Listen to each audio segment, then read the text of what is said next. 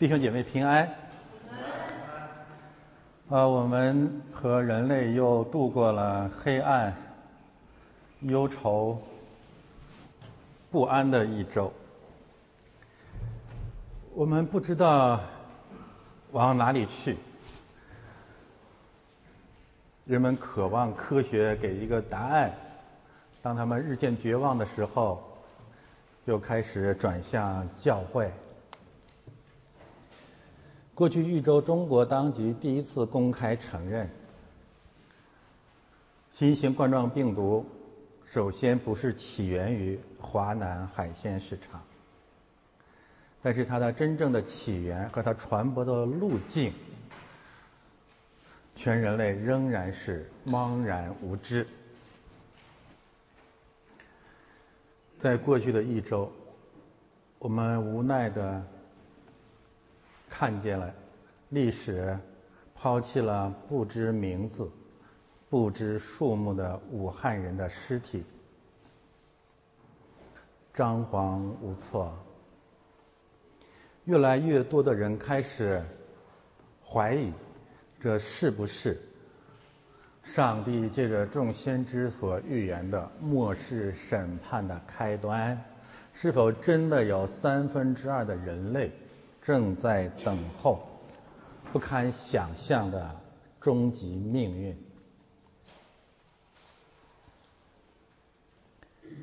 我们在中国的上空闻到越来越浓郁硫磺的味道，但是感谢神把我们召集在他的殿中，借着他的圣经安慰我们，并借着他的教诲。继续向这个世代传讲安慰的福音。我们怎样来面对普世关切的这个话题、这个疑问？那就是疫情的预测。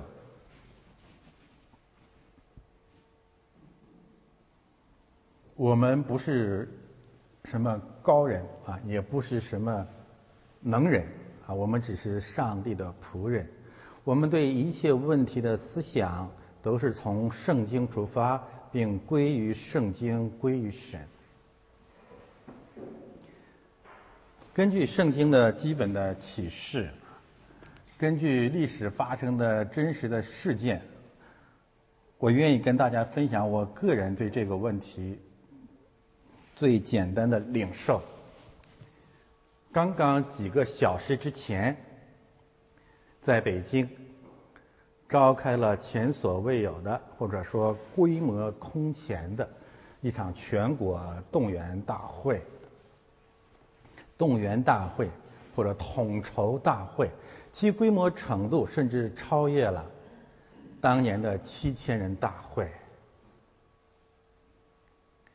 怎样在集全国的力量对这场疫情做出反应，并且谋求全国陆续的复工？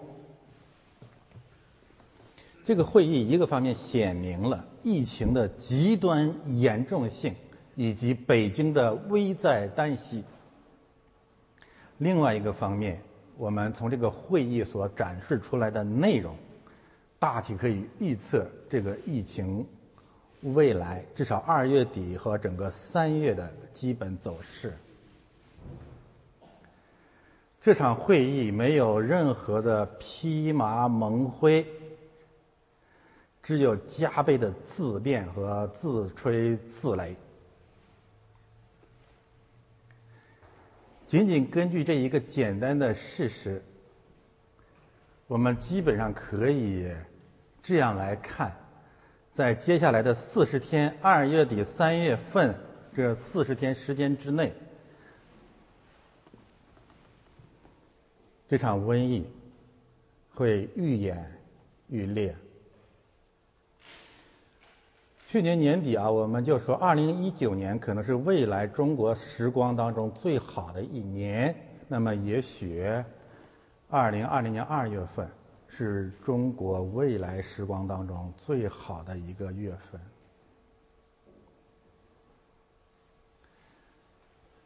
为此呢，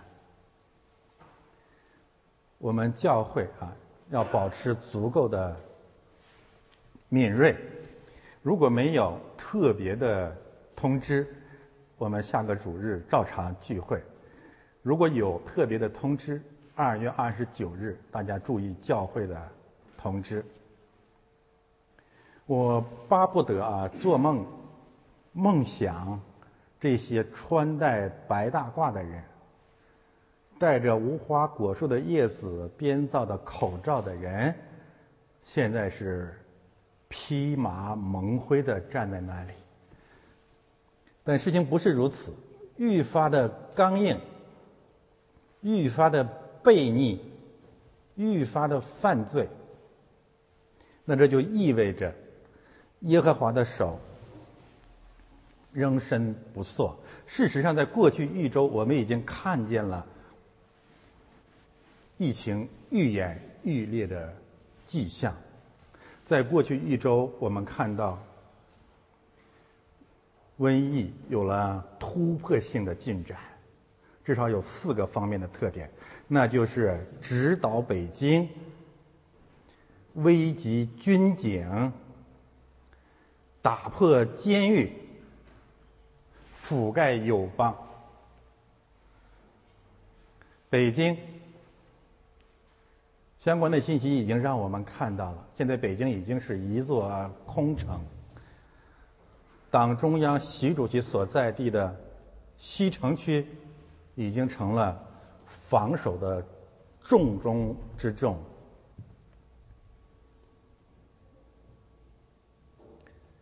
但是北京的危机才刚刚的开始。军警在中国这样的国家里面，军警乃是国家的政治支柱。在过去一周，肺炎至少攻击了香港警队，危及了东海战区。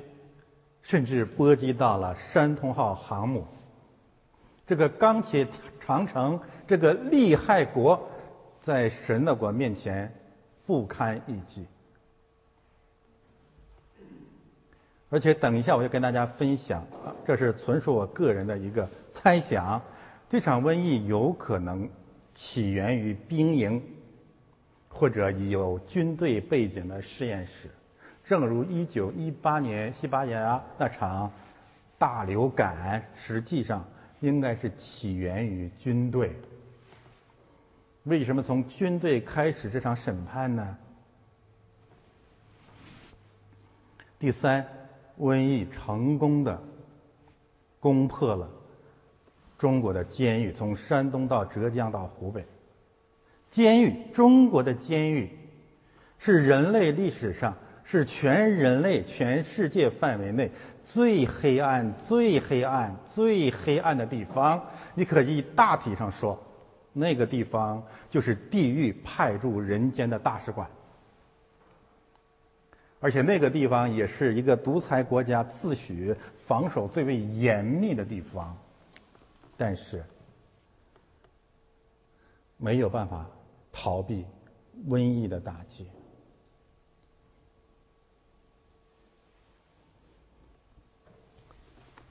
波及友邦，在过去一周，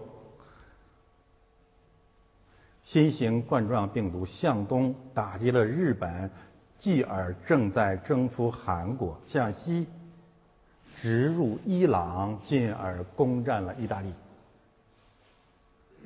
这四个国家有一个共同的特点，那就是他们都是习国最亲密的合作伙伴。日本是一个正在周密隆重的计划邀请和欢迎习近平主席今年春夏访问的国家。这场瘟疫可能彻底毁灭了这个计划。韩国不仅和中国有着极为密切的政治同盟关系，而且它是全人类。鸡汤教和灵恩派的大本营，至少是赞助者。伊朗是中国在中东地区最最重要的战略伙伴，意大利是整个欧盟国家第一个坚决的不理会美国劝阻的加入“一带一路”的欧洲国家。也许这场打击真的是一场精准的打击。那什么时候这场疫情才能够改变呢？什么时候人类才能够重现和平的曙光呢？一个方面，最大的罪孽被消除；另外一个方面，这地。真的恢复了安息，但是这里面有一个问题，那就是我们的这这个习果到底犯了何等滔天的罪恶，赢得了瘟疫这种极端的惩罚呢？打开圣经，翻到下一页，检索所有圣经关于瘟疫的启示，一个基本的结论是。瘟疫是人偶像崇拜或假神迷信赢得的惩罚。凡是把受造之物，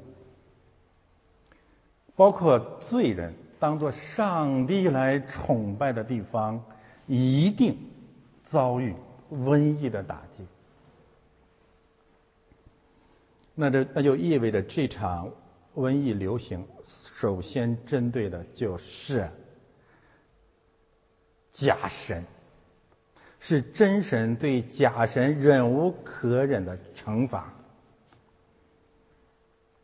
最近几年，中国有一个名人啊，叫徐晓东，他的事迹就是打假，把所有那些标榜自己穿着无花果树裙子大师模样的人，一拳是。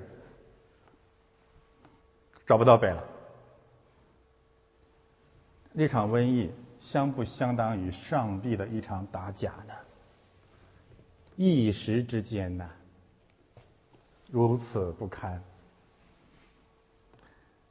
假神崇拜与瘟疫惩罚之间的关联的相关经文，我写在那个地方。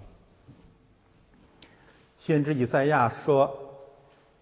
上帝借着先知说：“我是耶和华，这是我的名，我必不将我的荣耀归给假神，也不将我的称赞归给雕刻的偶像。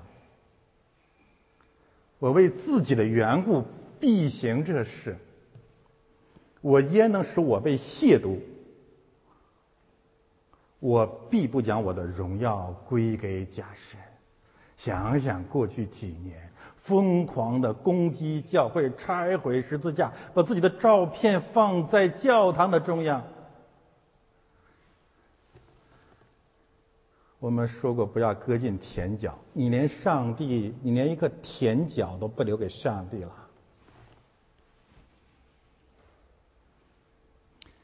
千百年来，从来很罕见，我们看到假神的崇拜极其疯狂。并且是站在上帝的面前的这种刚硬，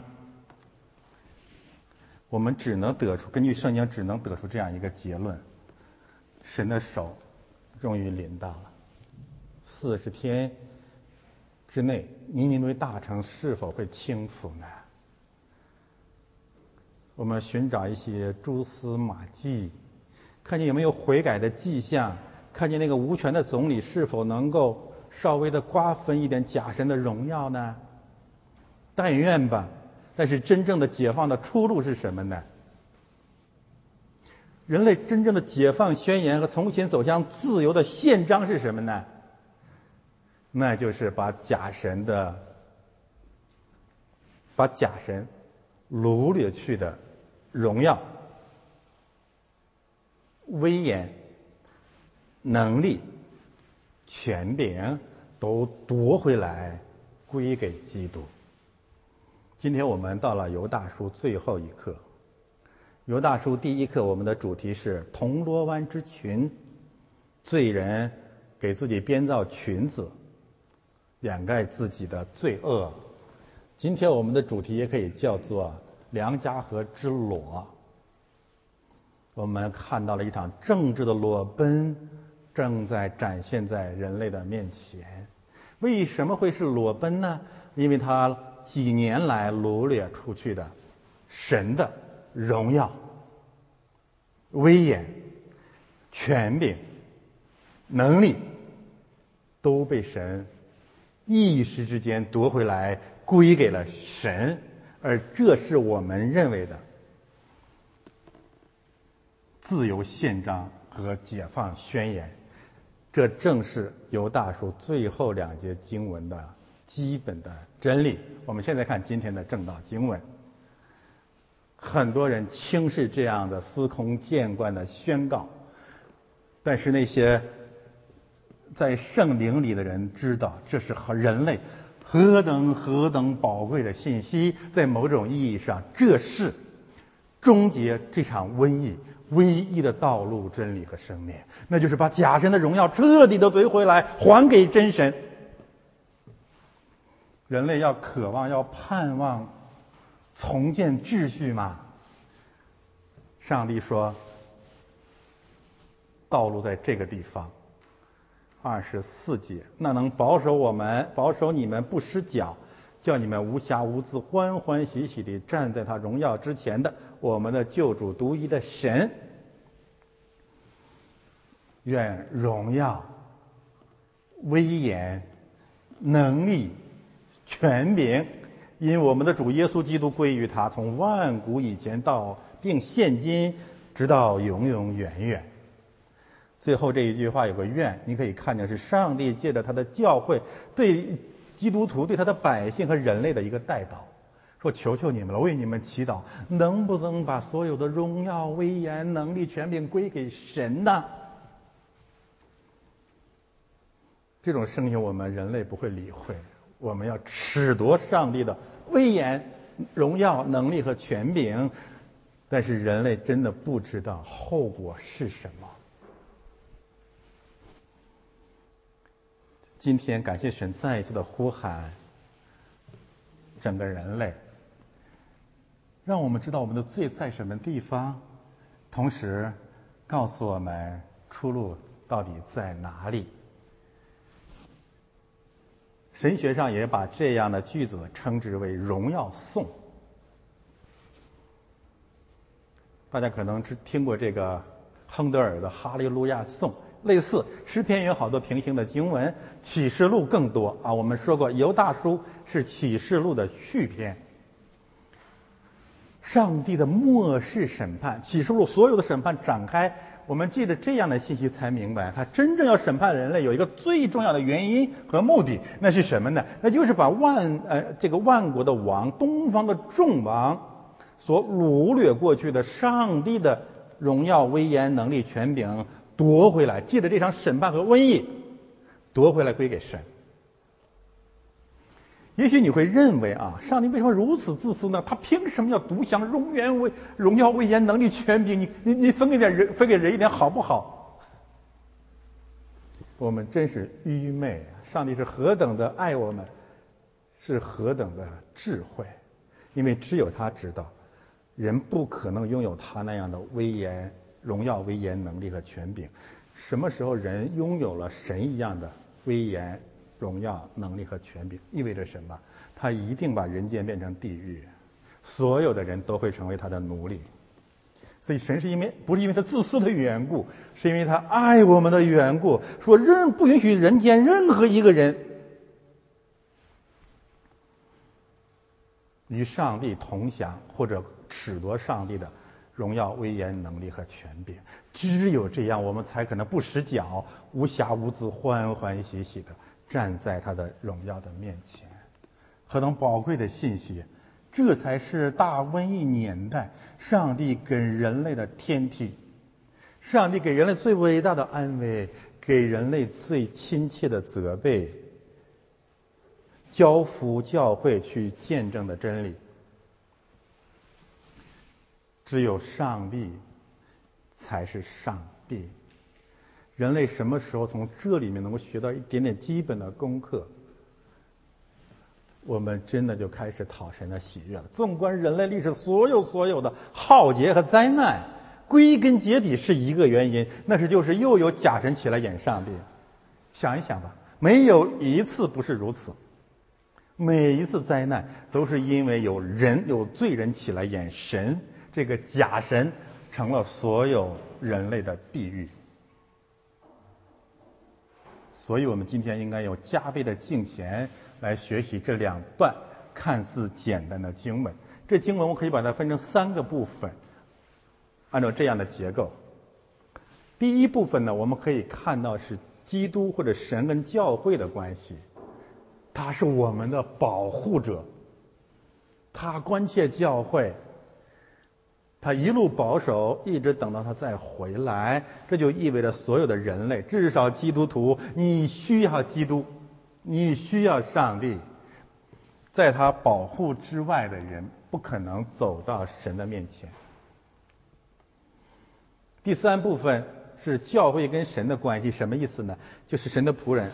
基督徒，神的教会要不断的在这个世界里面对所有的假人、所有的人类说：“求求你们，希望你们把属于神的神性品质归给神，归给神，归给神。”我们为什么喜欢美国的？相对喜欢美国的制度，就是不管你多喜欢川普，他什么时候他都是个人，什么时候他越他他他要把他的荣耀。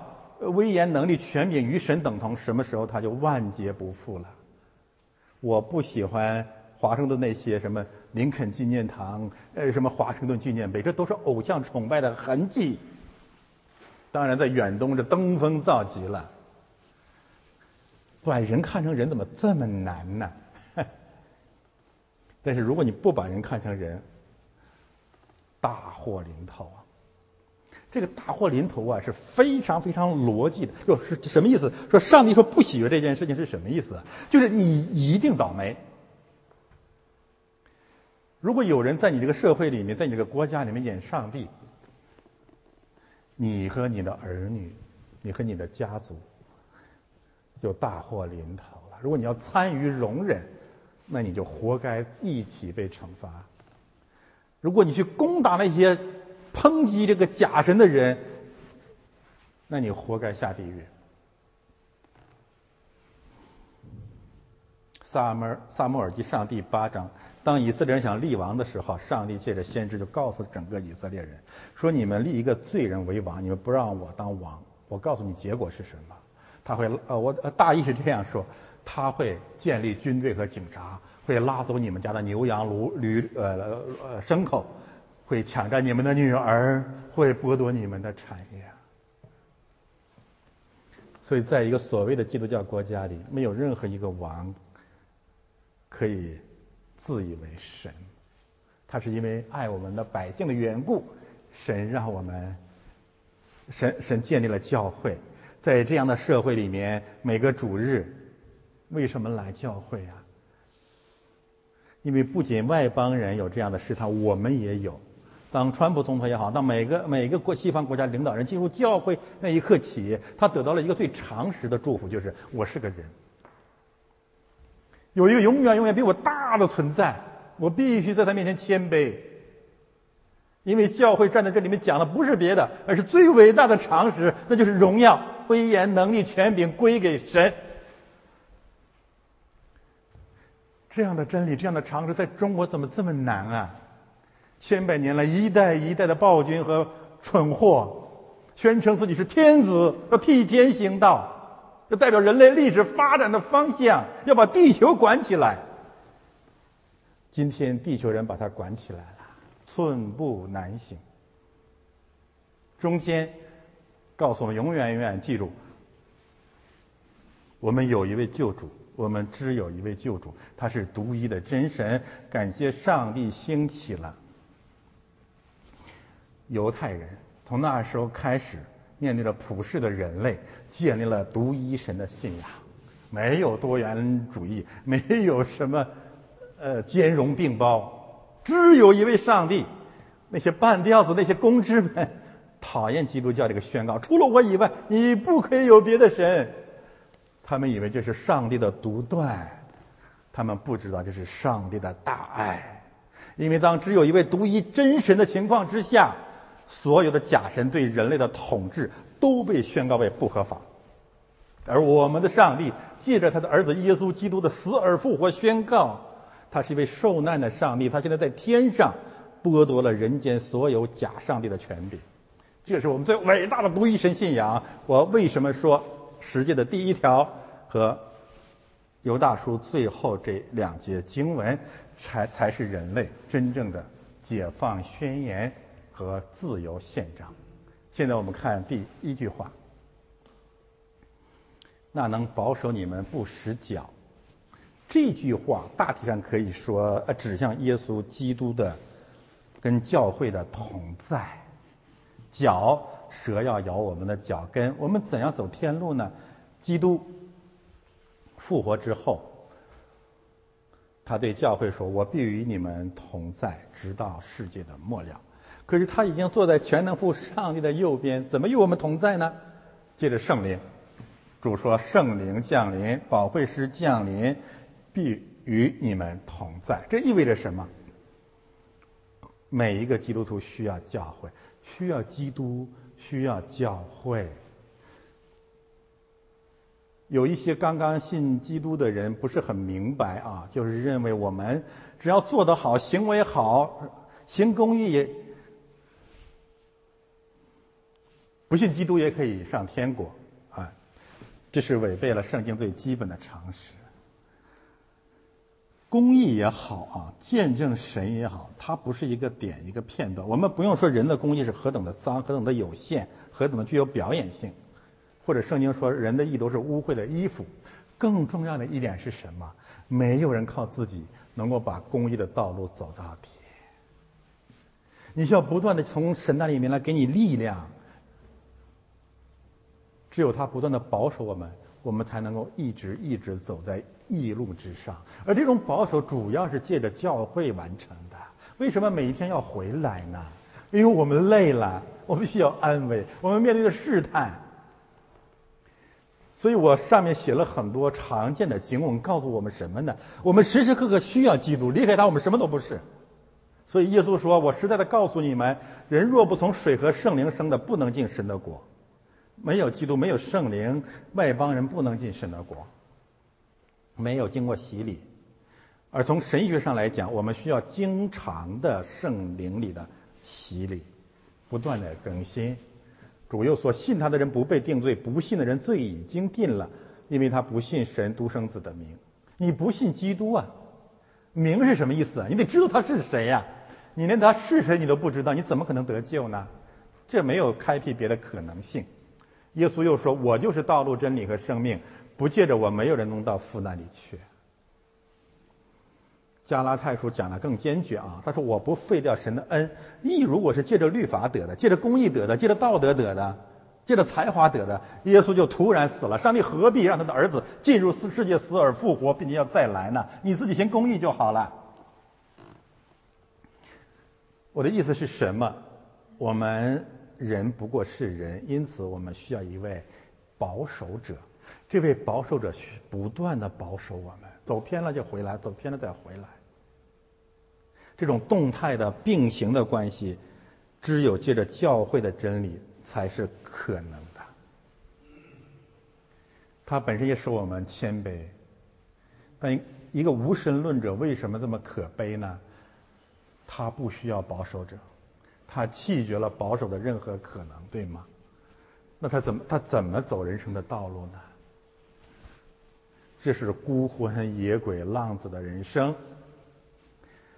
第一句话可以指向基督的复活、圣灵的降临，借着教会主与我们的同在。那么第二句话呢，可以指借着教会的生活，一直到基督再回来。叫你们无暇无资、欢欢喜喜的站在他荣耀之前，站在他荣耀之前，就是他要回来了，在他的审判台前。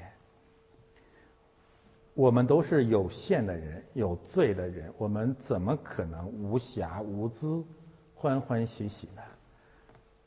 参考我的讲章，大量的引经让我们知道，这种无暇无资是一个过程。从生命上来讲是一个啊不断不断呃日臻完善、日臻洁净的过程。另外一个方面，更多的指向我们的信仰，我们的信仰变得越来越干净，我们的信仰变得越来越纯正，离开很多很多的试探，很多很多的弯曲，越来越接近上帝的圣经当中显明的旨意。而这一切，若不借着每周一次的主日生活，是不可能完成的。那么，也可我们也可以把二十四节看成是一种教会论。他在讲，上帝借着教会与我们同在，而教会论的真理呢，大家可以重读以弗所书。这里面有一个词已经启动了下文，就是荣耀这个概念。下文再一次会讲荣耀。我这里特别强调一个问题是什么呢？就是这里这个荣耀啊，在前文已经谈到过了。啊，犹大书。责骂那些没有灵性的畜类，啊，毁谤在尊位的，冒犯主治的，那个尊位的原文就是荣耀。因此，我再一次强调，圣经当中的那种主治和荣耀、尊荣，不是指世俗掌权者，从始至终，在犹大书里面指的是我们的主耶稣基督，他是唯一的君王，他是万主之主。万王之王，下文还会深化这个问题。好的，翻到下一页，我们现在来看中间这一句话：我们的救主，独一的神。有的版本有一个全志啊，就是我们的救主，独一的全志的神。这个全志呢，有罗马书好像有个平行的经文啊。另外，大家也可以想象，哥林多前书第一章不断的说上帝的。上帝来在基督里面废弃人的智慧，智慧算什么呢？人的智慧算什么呢？上帝专门拣选愚拙的，让有智慧的人羞愧啊，诸如此类。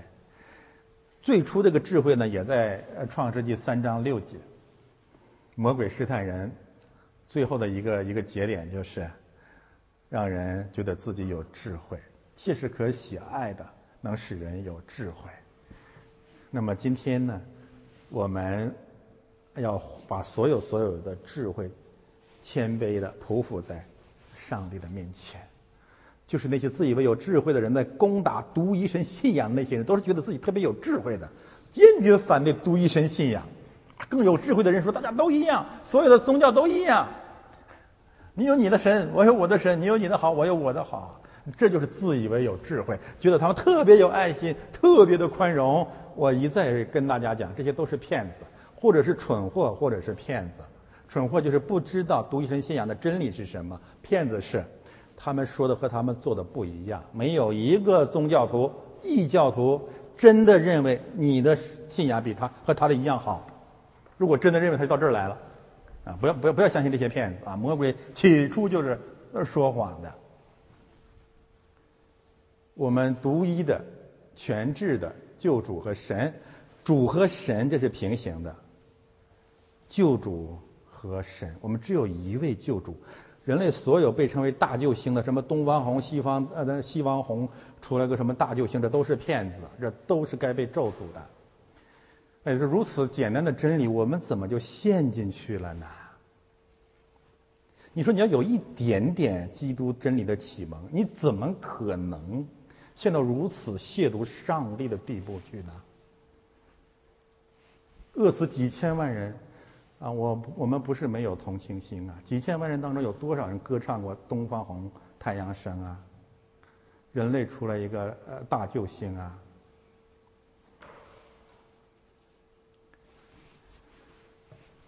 那求主饶恕我们吧！上帝说：“断不把我的荣耀分给假神。”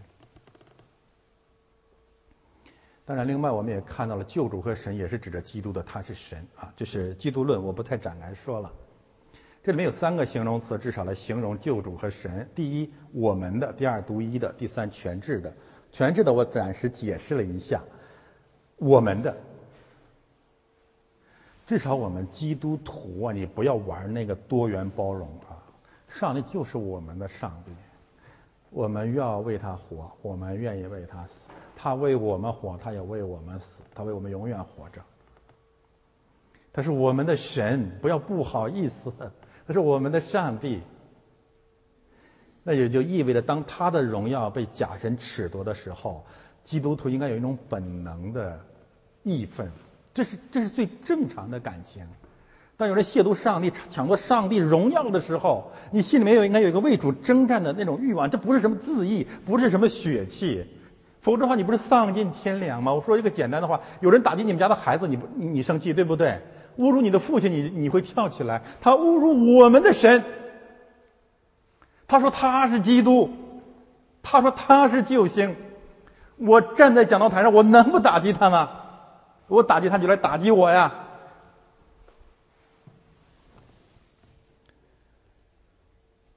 现在真是好多了。几年前有一次，我在这是批评毛泽东，下去就有两个人找上我了。你怎么可以批评一个老人家呢？到车上还跟我接着谈。我认为毛泽东唯一的错误就是杀人太少。我那个时候真的是啊，我第二个问题我气的没，嗯当时没有反应过来。第一个问题说，你看一个老人家跟你爷爷年龄是一样的，我当时就把他怼回去了。我怎么说的呀？我说包括我爷爷在内，也包括你爷爷在内，很多很多的爷爷在那个时代被饿死了。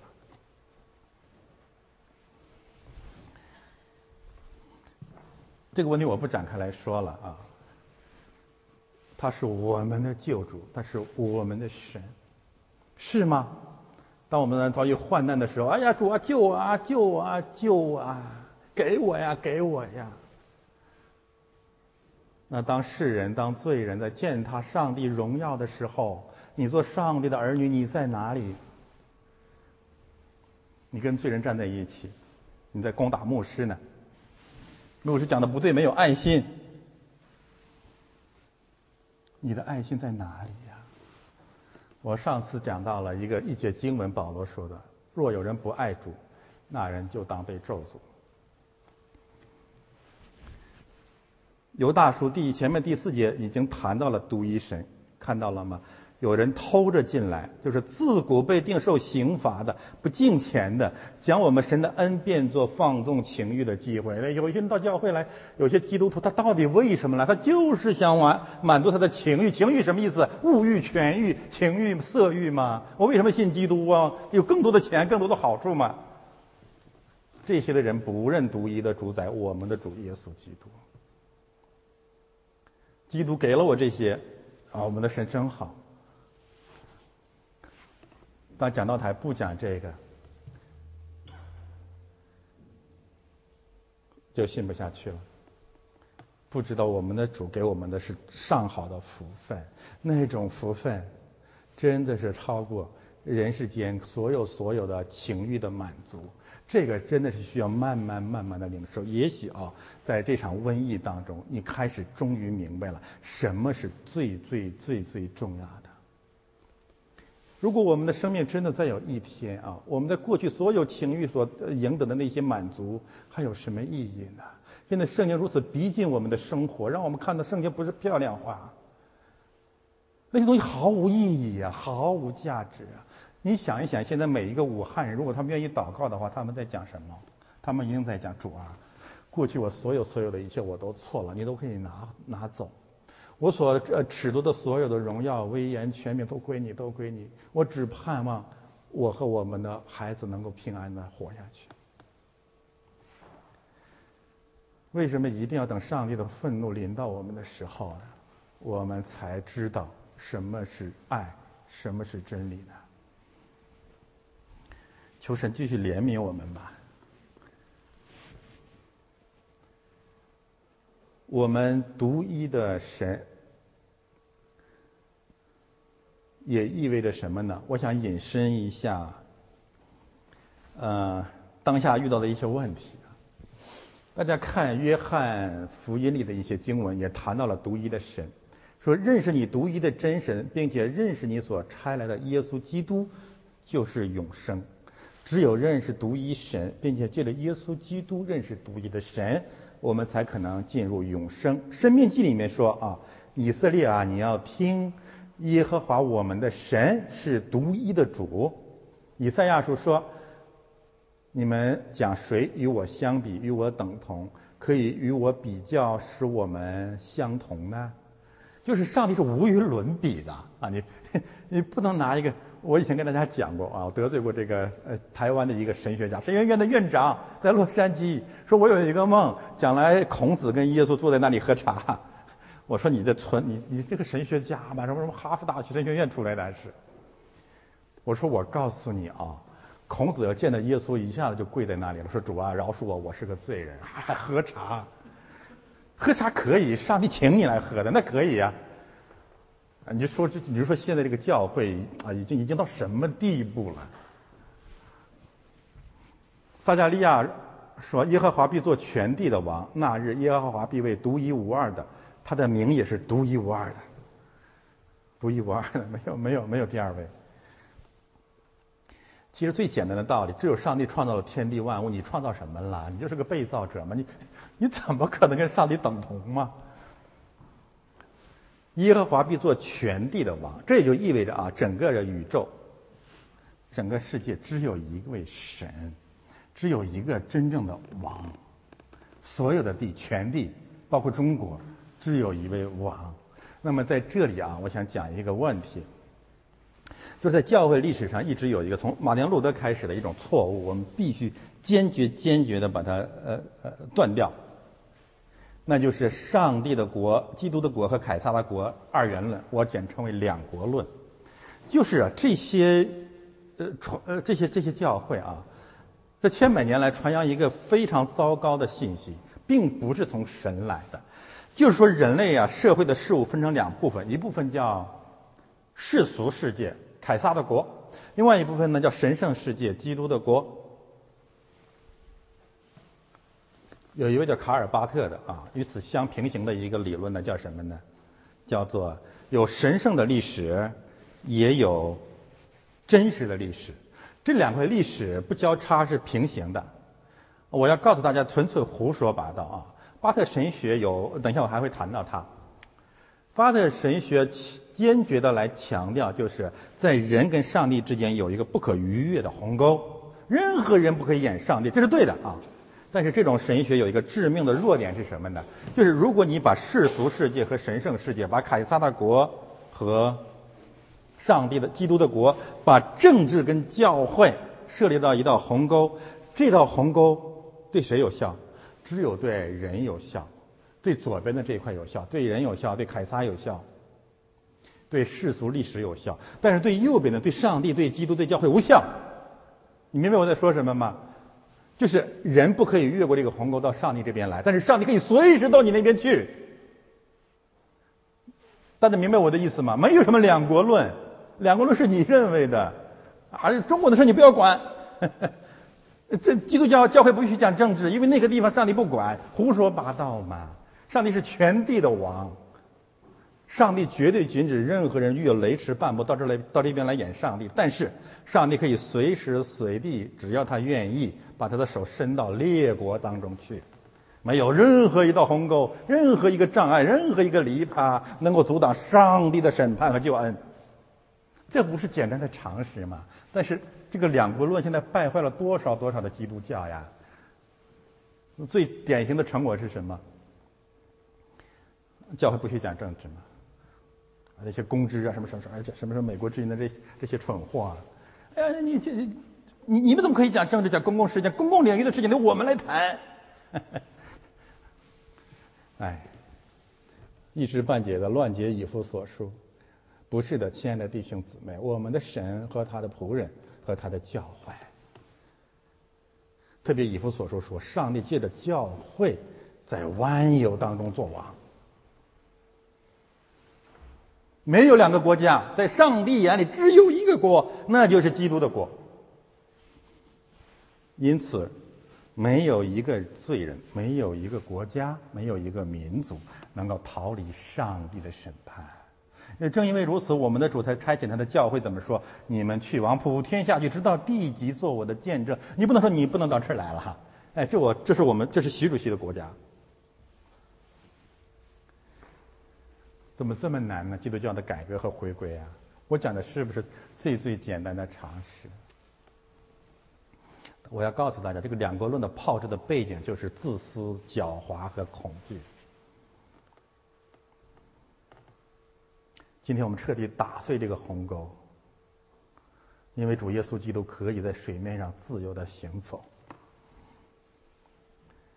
另外一个相关的一个谬论，比刚才那个更恶心。但是是那两国论是爱国论的妈，他母亲生出了另外一个基督教里面的怪胎，就是基督徒爱国，爱国基督徒。两国论呢是把世界分成呃凯撒的国和基督的国。爱国基督徒呢这些这些这些败类什么意思呢？他基本上是我可以爱上帝的国，但是不是真爱，只有他自己知道，上帝也知道。但是他念念不忘的是我要爱凯撒的国。我要爱国，我要爱国呀！我可以告诉大家，再也没有基督徒爱国更荒谬和无耻了。你爱什么国呢？我不从政治上讲，就任何一个正常人不会爱一个专制独裁的国。你要是这样的话，你就是个丧尽天良的骗子，你是个罪犯，或者你就是那个国家的人，你就是姓赵的人，那我没有办法，你本来就是赵家人嘛。赵家人爱赵家人，你就撒旦一会的，这有什么办法呢？我想针对的不是这种赵家人爱爱国的啊，因为你在那里面有好多的特权，你赚了很多钱嘛，你当然爱国。我针对的是那些糊涂虫啊，那些基督徒也谈爱国。基督徒爱中国爱国意味着什么？华人基督徒爱国意味着什么？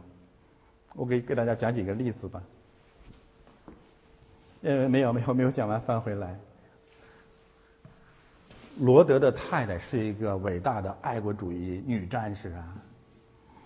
她离开了索多玛，她回回过头去望去，哎呀，想起了她的父老乡亲，想起了他的呃银行的存折，对吧？想起了妈妈的吻和故乡的云，啊，想起了那生我养我的土地呀，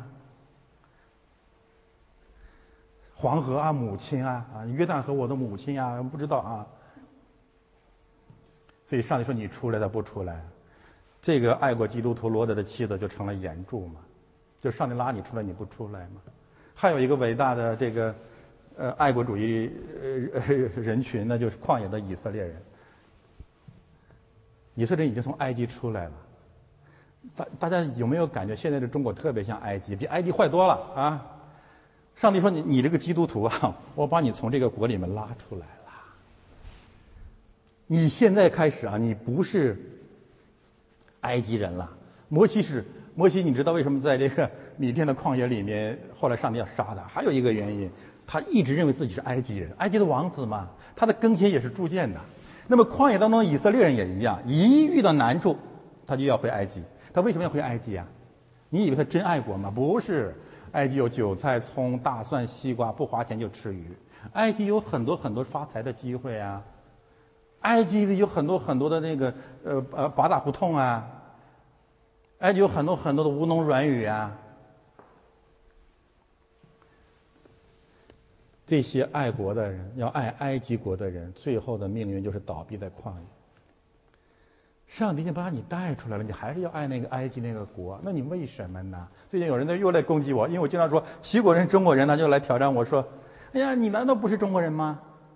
我这个问题我都讲过无数遍了啊！我一个方面，我从政治、历史、地理的角度，从世俗的逻辑来论证，黑龙江人不是中国人，你才中国人呢，骂谁呀？那梁启超说那个中国人跟我们黑龙江人有什么关系啊？有人说那河南那块地方就算了，我说河南人也都可以抗议他成为中国人，哎，宁还不如叫自己是宋朝人。但是我重点说的还不是这个。你是个基督徒，保罗有这样一句话，保罗怎么说？保罗说，无论是犹太人还是希腊人，希腊人求智慧，犹太人求神迹，但我们只传耶稣基督。那你你你来问保罗了，你难道不是希腊人吗？呃，保罗的希腊文、希腊文化浸淫当中多年的希腊文化的大学者，至少保罗的出身和肉身，希伯来当中的希伯来人呢，犹太人呢？主耶稣是不是犹太人？犹太人呢？但是我们基督徒不再是犹太人，也不再是希腊人，也不再是中国人，也不再是黑龙江人，我们是属神的人，我们是基督里的人啊！你连这个基本身份证你都丢了，你为什么要信主呢？圣经有多少次讲过，我们是天上的居民啊，我们是神家里的人啊，我们是基督的门徒啊，这是我们的第一身份啊。那在这个身份之下，我们无我们无论是对埃及人、中国人、呃呃希腊人、犹太人，我们都可以讲整体全程判断要悔改，这有什么错吗？这是不是常识啊？常识。圣经当中讲了另外一个相反的例证，一个伟大的卖国贼。哎，我讲过多少次？那就是耶利哥城墙上那个妓女拉合。拉合按照这个爱国贼的标准呢，就是今天天天什么为武汉嗯祷告啊，他那种祷告跟我们说这个认罪悔改没有关系啊。哦，他们无法接受。拉合是一个引狼入室的一个卖国贼，对吧？以色列人要攻击耶利哥了。耶利哥王派探子也来了，以色列人派探子也来了，拉合站在以色列这边，把整个国家都卖了，对不对啊？那这这标准的卖国贼，因为在他的心目当中，他知道神的国比利害国更真实、更重要。所以我想，我就想起主说的一句话，主说呀，说妓女和。唱妓和税吏要比你这些爱国的文士法利赛人更容易进神的国。今天我们也可以这样来讲，妓女也比爱国基督徒更讨神的喜悦。愿在我们的小小教会里面，永永远远消灭爱国基督徒。我们只有一个国，那就是基督的国。我们是他的国民，他是我们的父，他是我们的主，他是我们的王。翻到下一页，我再讲一讲一个相关的啊信息，那就是十诫的第一条诫命，或者说啊大致上说第一块法板。以前我们多次啊读过这个经文啊，可以和刚才独一的神信仰平行的，从出埃及记二十章第二节一直到第十一节。今天我们从啊独一神信仰这个角度，再来重新认识一下。十诫或者前三条诫命，前四条诫命啊都可以吧。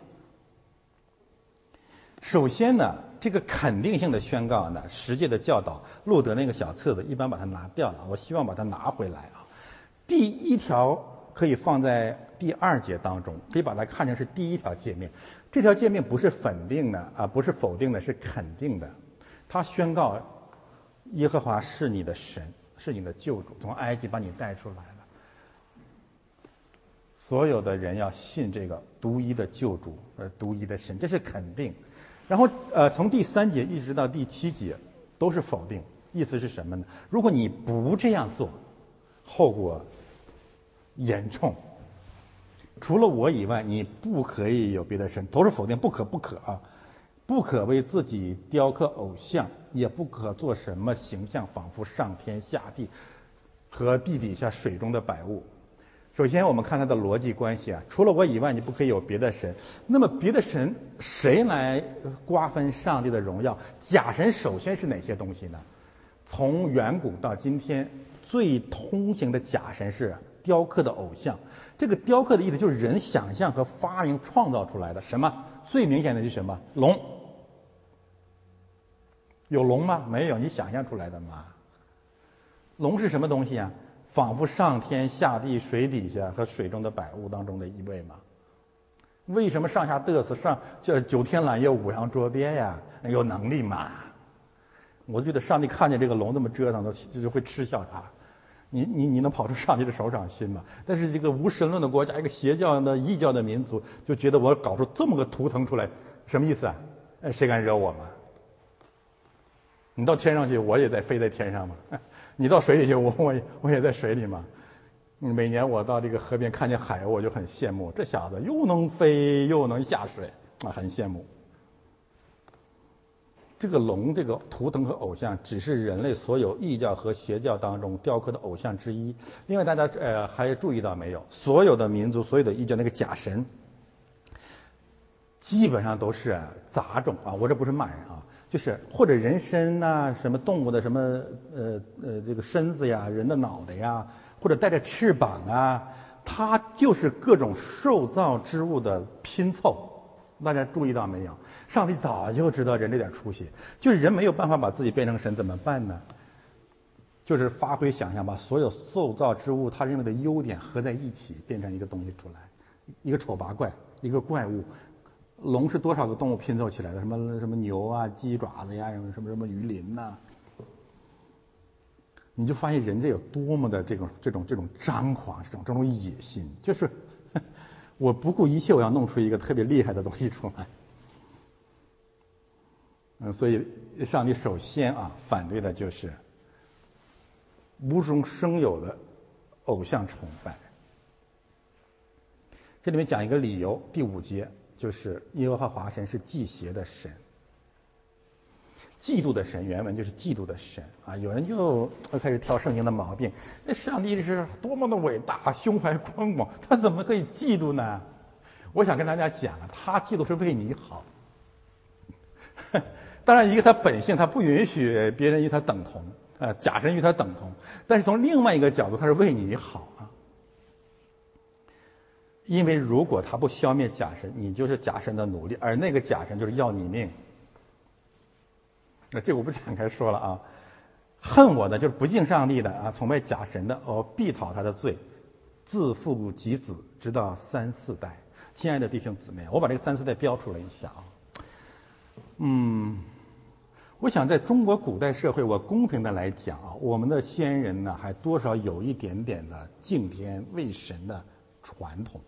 多少有一点的啊，但是你要细读二十四史中国的历史，你会发现任何一个朝代基本上不过三四代，三四代也可能呃短七十年，长三四百年，大约是这么个时间。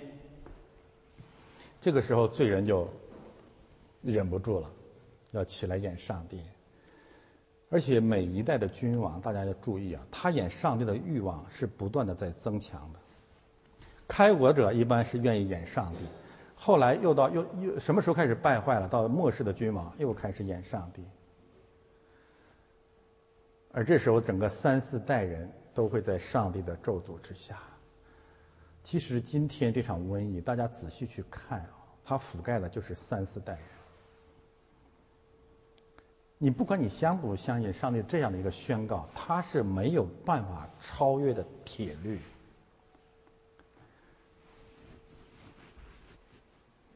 我们自己去琢磨吧。爱我的、守我诫命的，我必向他发慈爱，直到千代。这个千代在某种意义上可以指永生，在基督里面，你我们会永远活着，可以这么讲啊。第七，不可妄称耶和华你神的名，因为妄称耶和华名的，耶和华必不以他为无罪。这是第二类假神啊。我再说一遍啊，它这个结构是这样的：第三节呃宣告了不许有假神。第四节宣告了第一类假神，就是各种偶像。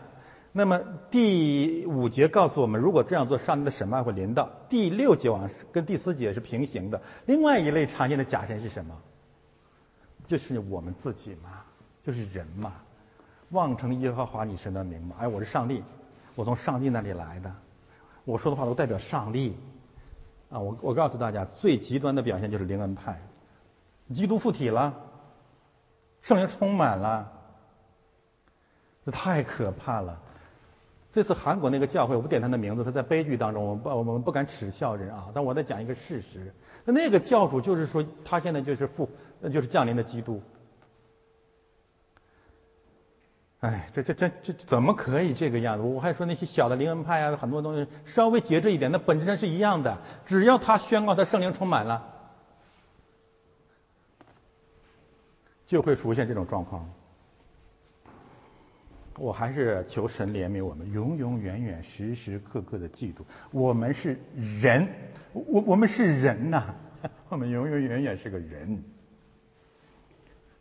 启示录里面，我再次提醒大家去看约翰，八十多岁的老约翰，去看那里的天使，说不可以拜我，不可以拜我，就是人，就是人。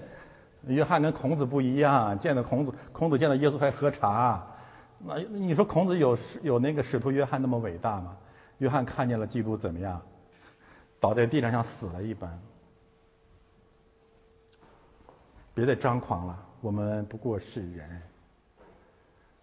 那问题在这里啊，你看，这是肯定，我们要永远相信只有一位救主，一位神。我们要永远记得，我们永远不是神。那么，怎样把这个肯定和否定落实下来，让我们一生当中真的远离偶像崇拜，远离假神呢？感谢上帝，他给了我们一个最简单、每个人都可以做到的一个办法，那是什么？守安息日。亲爱的弟兄姊妹，你们知道每周一次来教会到底是什么意思？有一个最伟大的祝福，就是你一旦安息日进来了，你坐在这里，其实我觉得有一个最大最大的带领。那就是我不是神。为什么我们一直鼓吹教会对中华民族有救赎性的含义？就在这里了。一个五千年从来没有安息日的种族，一个从来没有教会正常教会生活的民族，每个人都是上帝。但是教会，我不是说灵安派那些教会啊，任何一个圣礼型的教会，当他站在这里，所有不可一世的什么财主也好，官僚也好，什么假假神也好，站在这里跟我们一起说。主啊，你赦免我的罪。到我们认罪赦罪，你以为这是简单的一个一个模式吗？他在提醒每一个人，你在上帝面前是个罪人，但是因为基督耶耶稣的缘故，你你的罪被赦免了。你知道这对每一个人有多大多大的帮助？你仔细想一想，在你受洗之前，在中国漫长的历史文化当中，什么时候有过这样一种伟大的文明啊？我们都是定别人的罪嘛？你有一天突然站在这个地方说：“上帝，感谢你赦免了我的罪。”我还是那句话，如果那位习先生有一天经过这个教会的生活，也许他真的就披麻蒙灰了。你是谁呀？教会，这是我们坚持建教会最最重要的原因，因为我们知道。我们的上帝设立安息日和盛会，有着他至高的美意和我们人无法企及的智慧。但是由于他是爱我们的，他用了一个最简单的方式，让每一个人都可以做到。这安息日的真理啊，这教会的真理啊，会成为我们一生不断的祝福。啊，求神继续帮助我们。现在我们看最后一句话。愿荣耀、威严、能力、权柄，因为我们的主耶稣基督归于他，从万古以前，并现今直到永永远远。荣耀颂，呃，大家还是看我的讲章，我不展开说了，就是四个关键词：荣耀、威严、能力、权柄啊，我每一个都已经结晶的把它解释了一遍。我这里简单的说一下结论。这里的荣耀啊，大体上可以主要指耶稣基督的复活，他的死而复活。为什么我们一定要离开假神去呃敬拜真神、敬拜基督呢？第一个理由是他是荣耀的神。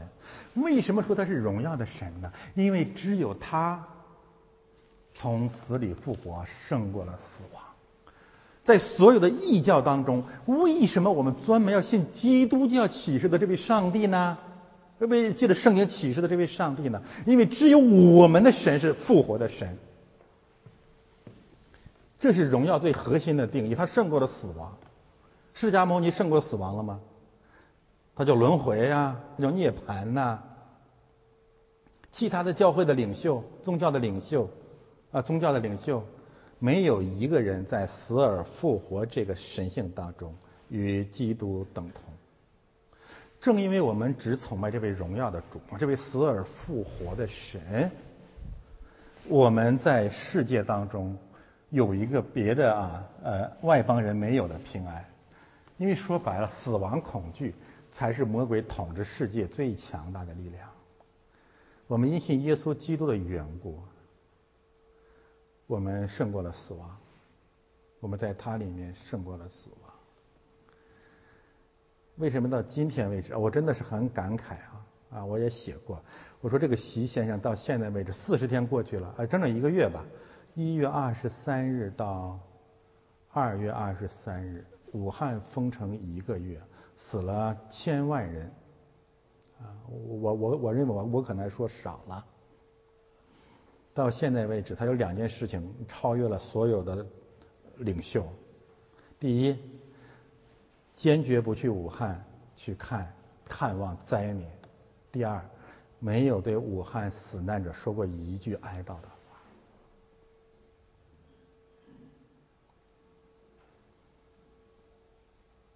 这怎么可能呢？为什么不去武汉现场？原因之一是他不能。他不，这个假神不能从死而复活。威严，圣经主要讲的他的升天和他的国度。他在教会里面以威严临在世界，能力。圣经特别讲上帝话语的能力。基督复活了，建立教会，怎样来彰显他的能力呢？借着讲道台，借着话语，借着圣道，借着福音，来宣告他的大能。这是上帝的能力。上帝的能力不是世俗的军队，不是恐怖分子，而是他话语的力量。他的话语的力量的彰显，不是人类那个渺小的、有限的智慧能够呃呃能够匹敌的。总觉得你说这些话有什么用呢？所以呃，使徒说呀。一切都如草，只有耶和华的话语安定在天。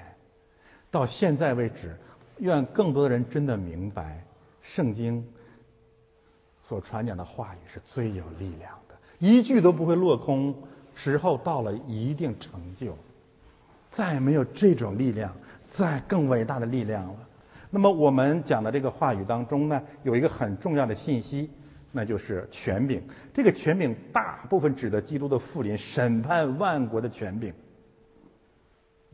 上帝会审判万族，这种权柄只属于神。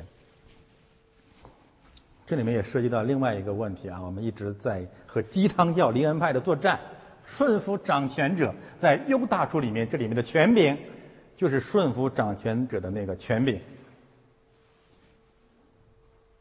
让我们看到，所有的权柄都属基督。其实这也是另外一个常识，每一个基督徒都在都会背主导文，是不是啊？主导文最后一句怎么说的？愿国度、荣耀、权柄都归给他。然后回过头来，我要顺服世俗的权柄。哎，这是基督教吗？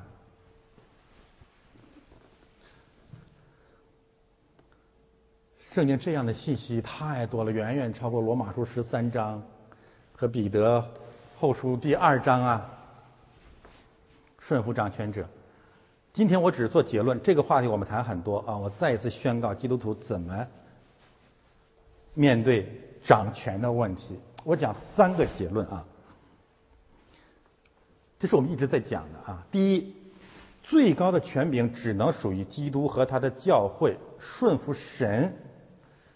必须压倒对所有世俗权柄的顺服，这有圣经清楚的根据，《使徒行传》第四章第五章，顺服神不顺服人是应当的，这是第一条啊，你一定要记得，顺服基督和教会的权柄，永永远远超过对任何世俗权柄的顺服。你如果做不到这个前提，你就是个伪教徒啊。第二条。但是面对世俗的秩序，有的时候我们要顺服。这种顺服，按照罗马书第十二章的前提，目的是为了避免以恶抗恶。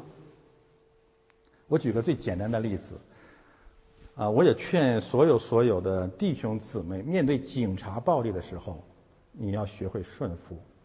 啊，不一定是警察暴力啊，比如说警察的这种秩序，警察敲你门来了，他带着手枪，带着刀。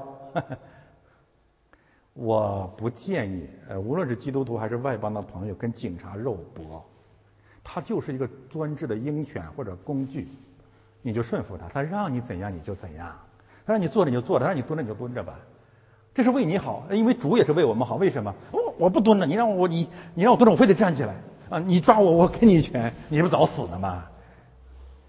这是圣经讲的是个常识，不要跟警察肉搏。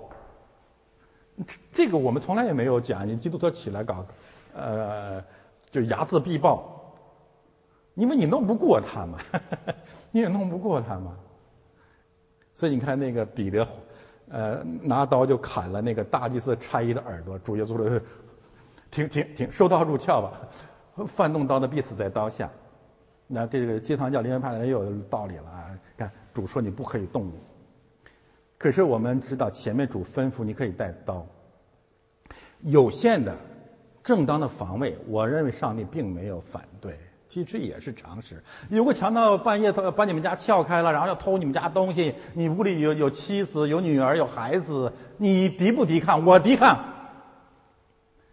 但是我得审时度势啊！我发现对方都武功高手嘛，是吧？都都峨眉山上下来的呀，那我该顺服就顺服呗，对不对？这都没有什么，这都是常识。啊，我我我的意思是第二条啊，就面对那种明显的。国家暴政，国家机器，你不要用血气跟他干，这就是讲顺服喽。你看主耶稣这个，呃包括使徒他们的，这个这个大祭司也好啊，罗马的官员也好啊，你你要绑我，那你我只能让你绑了呀，那怎么办呢？你不能说我顺服上帝不顺服你，你绑就绑吧啊，我也没有办法。我在国内被警察抓过很多次啊，但不用害怕，都很短。有一次在飞机上把我压下去了，把这个中国这个警察啊，这个可能全世界的警察是不是大同小异啊？他喜欢把你做成行为艺术，然后让他觉得他很有很有成就感啊，大部分就会反剪你的手啊。要如果旁边有人观看的话，就更兴奋。嗯，那个时候我就开始想，主啊，我应该怎么办？我我我领受的就主说，你让他你你你让你让他你让他背吧。你不，你不要回过头来说，将来老子有一天把你的手也背过来。我们不要跟畜生一样。在这个马太福音里面，主还说说，如果有人拿你，让你走，强行让你走一公里，你走两公里，啊，大致这么个意思啊，打左脸给右脸。其实这是一个很文学的说法啊，因为这种背景是什么？当时罗马的士兵经常对这样对待犹太人。那你怎么办呢？你跟他肉搏吗？没有必要啊。你就是这么简单的常识了。所以第二条啊，不要和暴力机器肉搏，凭血气。还有第三条，但是不管你是警察还是君王还是世俗的权柄，只要我有机会站在你的面前，我继续责备你的罪恶，传讲基督审判的福音。这种顺服不是屈服，不是屈辱，不是投降，不是谄媚。所以你会看见，不管耶稣怎样被比拉多和希律王捆绑，他仍然在讲基督的真理；不管保罗怎样被监狱监禁，他仍然站在君王的面前，呃呃，这个狱卒的面前说：“你们要悔改信基督。”你要顺服吗？在真理上，我们绝不顺服。你可以杀了我，那最。啊，我这样讲和平的福音，你还是要砍掉我，那我就只能去主那里了。三条啊，我我再再再说一遍啊。第一，我们对任何权柄的顺服不可以超过对主主耶稣基督权柄的顺服。第二条，不要与暴政机器肉搏，要顺服他们的呃这个法律秩序，哪怕有的时候这种恶法。第三条，我不管你是谁。我对你的秩序的顺服，永远不会影响我给你宣告上帝救赎和审判的真理。我我希望今天我们把这个问题再一次把它讲清楚了。万古以前到现今，直到永永远远，阿门。只有主的道长存，只有神的国没有穷尽，人间的国很快就会过去的。啊，我们也到了中年中年的岁月了，我们已经经历了多少假基督？啊，每一个人在台上的时候都浩如烟海，炮制多少的语录，炮制多少的学习材料。今天你你到厕所里面，人用拿它拿来擦擦拭都嫌硬。这些这些过眼云烟的假神，都是昙花一现。但是我们神的国永永远远。历史上有多少多少的假人要消灭基督教，要迫害教会，要废除耶稣基督，他来当上帝。但是到今天为止，拿撒勒人耶稣基督仍然是人类的救主。阿门，阿门是什么意思啊？就是我们刚才宣告的，我们要信。为什么要阿门？为什么要信？什么搅扰我们信？恐惧。我以前讲过，在圣圣经当中，阿门第一次出现，罗啊创世纪十五章第六节。亚伯拉罕阿门神，中文翻译成亚伯拉罕信神，就算为他的也。原文是亚伯拉罕阿门神，就算为他的义。他在神面前是个义人。新教把它夸张到因信称义的教义的根据，我也不好反对。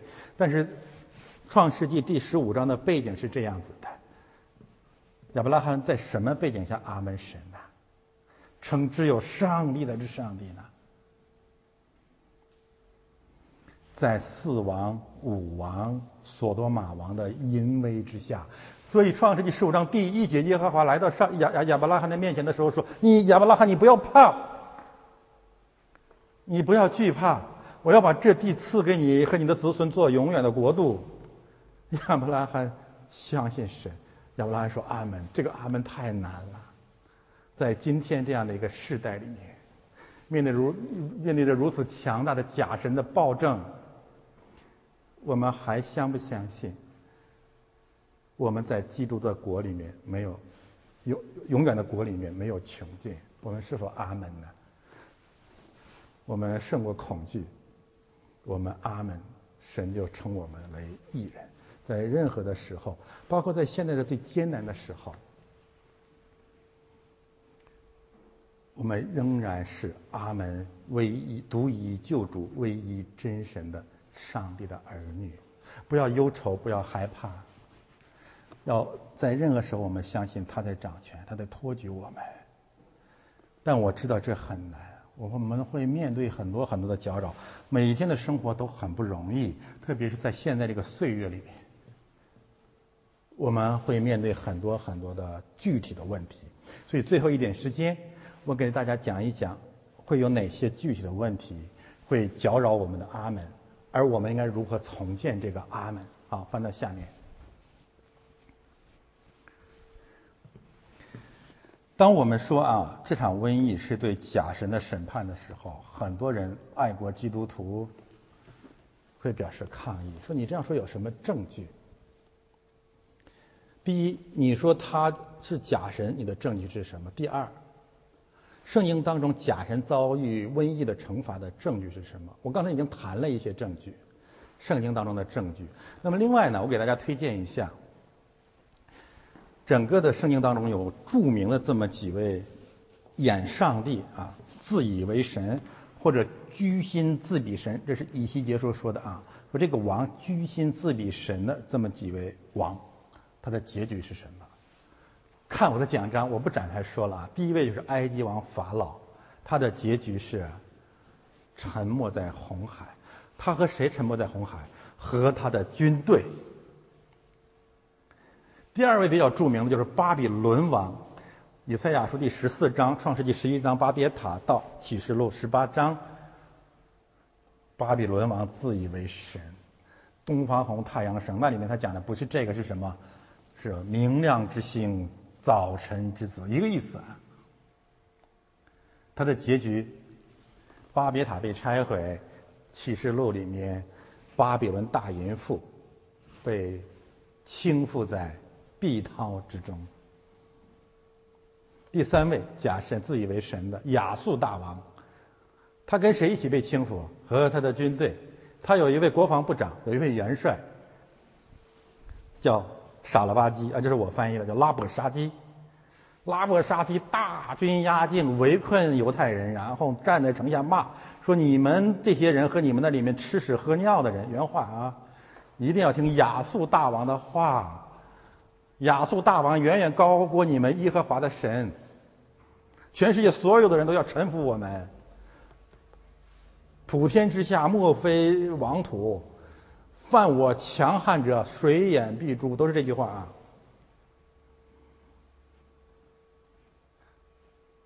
犹太王悔改，说当夜耶和华的使者就冲入了亚述的军队，让亚述大军尸横遍野。那大约如此吧。后来这位亚述大王回到宫里，就被儿子杀了。亚述帝国，亚。述帝国，我们现在唱尼尼微的那个歌词啊，就是约拿书。除了约拿书，约拿书里面呢，尼尼微，尼尼微是亚述帝国的首都。那里面他们悔改了，但是最后他们又刚硬了，所以呢，要平行的去看另外一卷书《那红书》，在那里面宣告，尼尼微大城是流人血的城，最后不悔改被彻底的倾覆。亚述国的君王什么罪恶，自以为神。第四位，那就是新约圣经的希律家族，希律诸王。从马太福音第二章，耶稣基督一降生，他就心里不安。你知道为什么？为什么有些独裁国家的暴君一听见基督教就要摸枪呢？因为他知道他是假基督，他知道这个基督教的核心真理跟他的这个意识形态的原则是针锋相对的。因为所有所有的这种现代的这种假神运动，有一个致命的意识形态的逻辑是什么？有一部分人天生伟大、光荣、正确，是先锋队，可以领导别人。可是圣经从头到尾讲了一个常识，说所有人都是罪人，那你凭什么领导我呢？这没有办法相容啊！有人总总说说：“哎呀，你看我们这个中华民族的文化博大精深，什么宗教？”到我们中华民族这里来，都给包容了，都给柔化了。这话不对，基督教跟他们有致命的冲突。这场冲突不会有完结。这场致命的冲突的原因，说白了就是真神和假神的问题。因为这所有的异教的文化有个共同的特点，就是人可以成神，人人都可以成神，这是一种说法。第二种呢，其中有些人可以成神，人人可以被尧舜，有些人可以成佛。圣经啊。对这种魔鬼的谎言嗤之以鼻。上帝坐在大权之上，说：“我来到这个世界，能找到一个艺人吗？”亲爱的弟兄姊妹，我不知道你们最早怎样被基督教给感动的。其实这句话当时就把我打懵了。他粉碎了我所有所有的偶像，把我自己也粉碎了。这种粉碎的过程当中，慢慢自由和盼望和平安在增长。你知道，一个人如果不演上帝有多自由？感谢神吧。所以耶稣基督降生，首先希律王心里不安，耶路撒冷合成的人不安，不安就不安吗？不，他要起来拆毁十字架，他想消灭基督，他想把基督教消灭在萌芽状态，于是屠杀了伯利恒所有两岁以内的男孩。他的儿子接续他做王，他另外的一个儿子杀了施洗约翰。希律家族的人开始逼迫刚刚萌芽的教会，抓了彼得，杀了雅各。最后，这希律王的结局是什么呢？那就是《使徒行传》十二章，一场瘟疫，像虫子一样，像新型冠状病毒一样的小虫子，把它咬死了。那里面说了一句总结的话：为什么弄死希律王？因为希律王不归荣耀给神。因为当时西这个这个西律王国家的百姓官民说西律王是神。面对这样的事情，教会要不要讲？要不要回避政治？要不要回避西律王？使徒行传四章二十七节，在白色恐怖之下，彼得和使徒在耶路撒冷说：“比拉多和西律王在这座城市里攻打了上帝的儿子耶稣基督。”伟大的教会。最后被审判的王，在启示录里面可以称之为东方的众王。回去再去看启示录十六到十七章，他们围困圣城，扑这些众王联合起来，他们的头，他们的领头是大红龙，是大淫妇，然后联合起来与上帝的军队争呃征战，最后被彻底消灭。这是圣经从始至终的。你再往前追溯，从东方众王启示录，东方众王。回到创世纪里面，交叉结构呼应的是哪里呀？创世纪十二章，东方众王混战吗？那不也是东方众王吗？对不对？什么四王、五王，然后索多玛王，然后呢，这个约书亚带领以色列人进迦南，这个王、这个王，三十三个王，哦，好像是三十三个王吧。到了启示录，这些王都被清除，所有外邦的君王。我告诉大家一个基本的判断啊。所有外邦的君王，如果不信基督，他们共同的罪恶就是自以为基督。这逃逃不掉的铁律。然后我们看这个新闻的照片，这不是 P.S. 上去的，这应该是在河南的一间教会里面，堂而皇之的。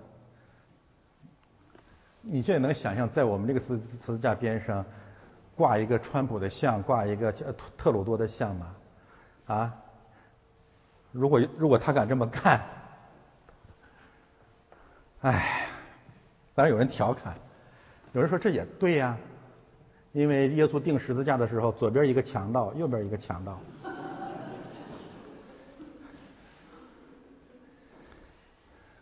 后来有人说你这这这个你你你不要不许侮辱强盗，因为有一个强盗悔改了。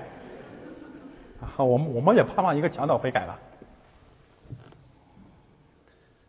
呃，怎么敢这样呢？那不仅如此，我们看一看下面坐的这些芸芸的会众，你在没在他的罪中有份啊？今天踢击浩寒，有人说我们太尖刻了，不同情中国普通的人民。那么在这个是在这个金牛犊下面坐着的这些人，不是普通的人民吗？白发苍苍啊，是我们的父老乡亲啊，是上帝的儿女啊，我们的神呐。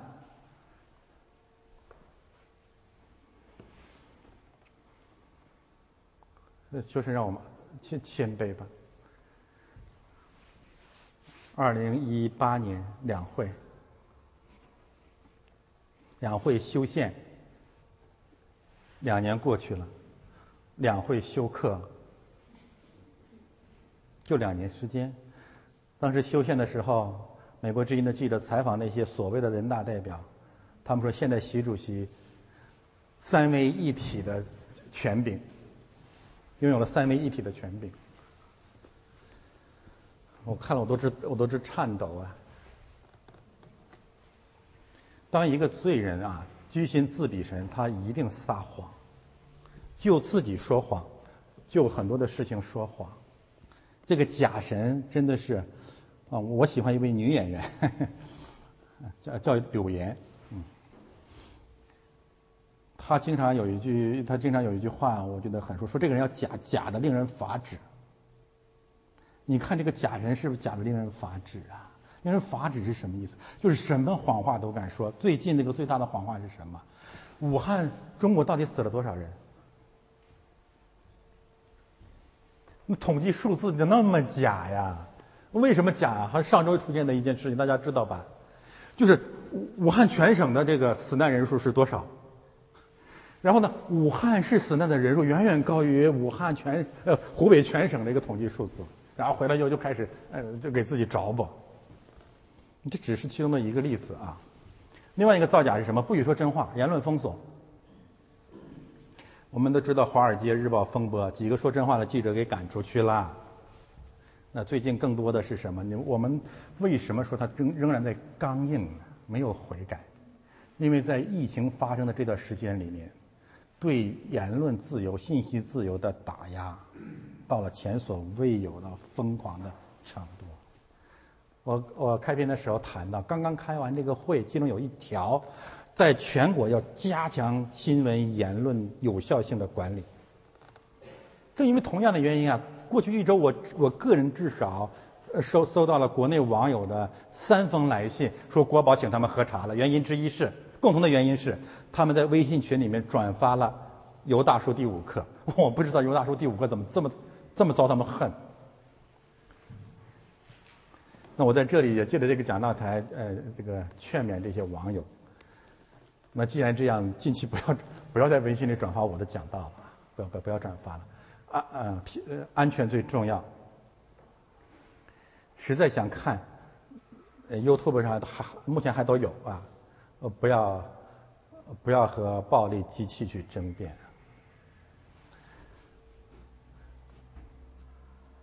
这里面我想提一个神学家的名字啊，我刚才谈到了他，叫卡尔巴赫。哎呦，时间这么快！卡尔巴特啊，在希特勒的时代啊，当希特勒自以为神的时候，他喊出了一个口号，就是只有上帝是上帝。这是个很伟大的宣告。同时他说呢。在整个纳粹呃做德国梦的时候，德国人、德国的教会，包括路德教会，都在纳粹的罪恶当中有份，因此需要反省。巴特存有很多的问题啊，但他这个见证是值得我们啊效仿的。好的，翻到下面，除了说谎以外，就是杀人。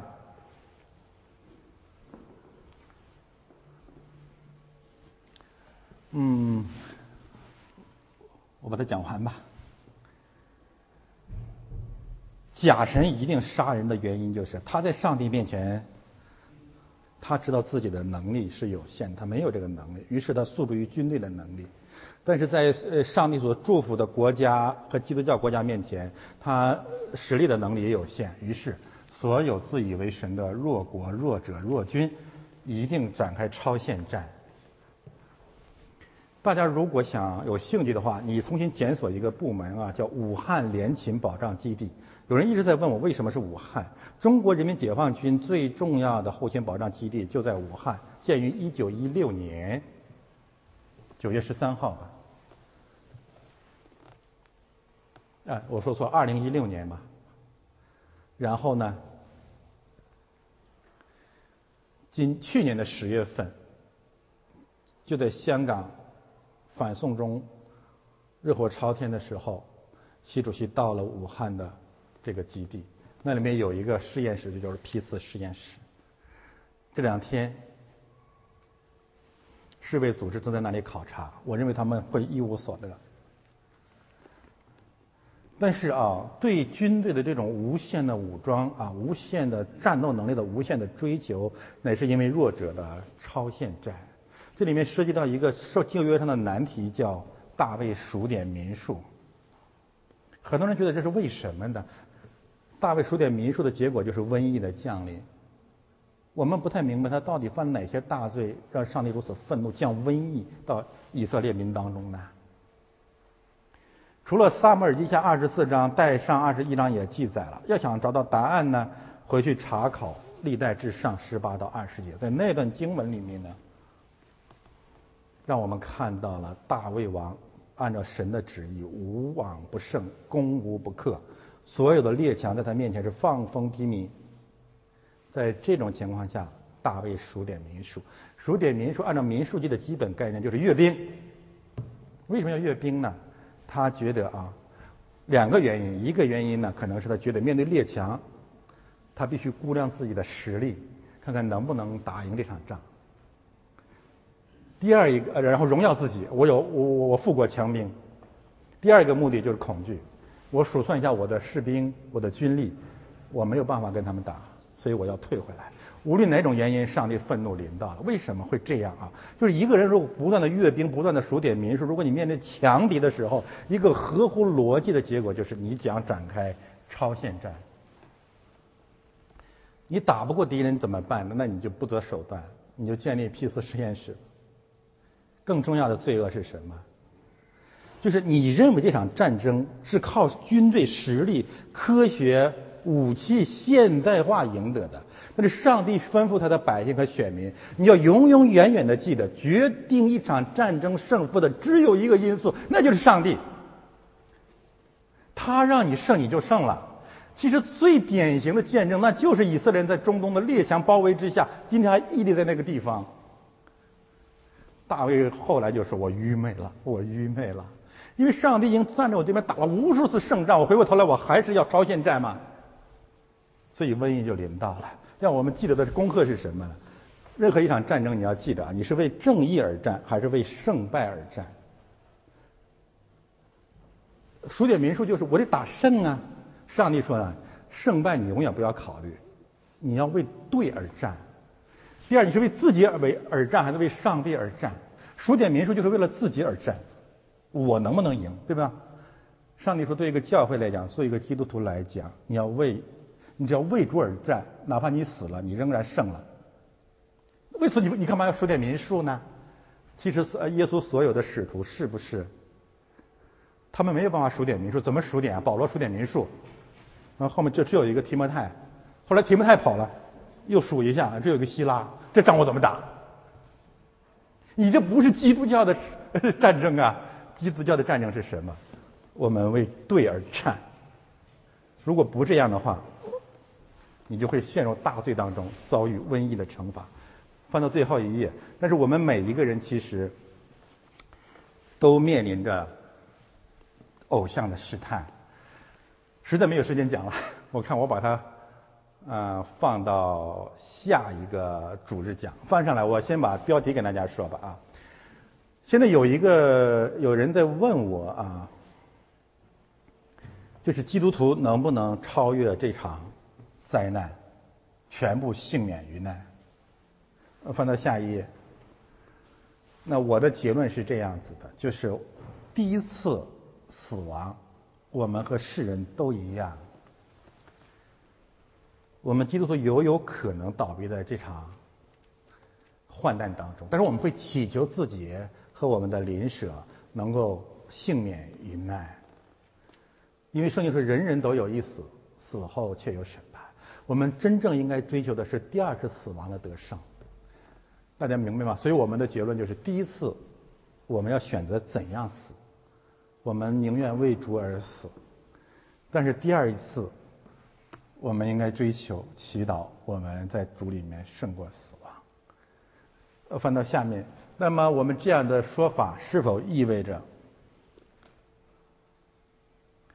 我们从此就苟活呢？不是的，我们即使在今天这个患难当中，我们仍然。为主做见证，目的是什么？要把拦阻人认识神的那些自高之事一概攻破了。又将所有人的心意夺回，使他都顺服基督。这意味着什么？在假神面前宣告唯有上帝是上帝。这样的宣告可能殉道，但这样的宣告，我们正在胜过死亡。特别是我们一定能胜过第二次的死亡。愿普天下基督的百姓都与主同死，更与主同活。我们一起祷告。天父，我们感谢你啊，在这样的日子里，你再一次保守了你的教会，保守了你的百姓。愿你独一神信仰的真理大大的鼓舞我们，让我们在你的里面得保守、得自由。奉我主耶稣基督的圣名。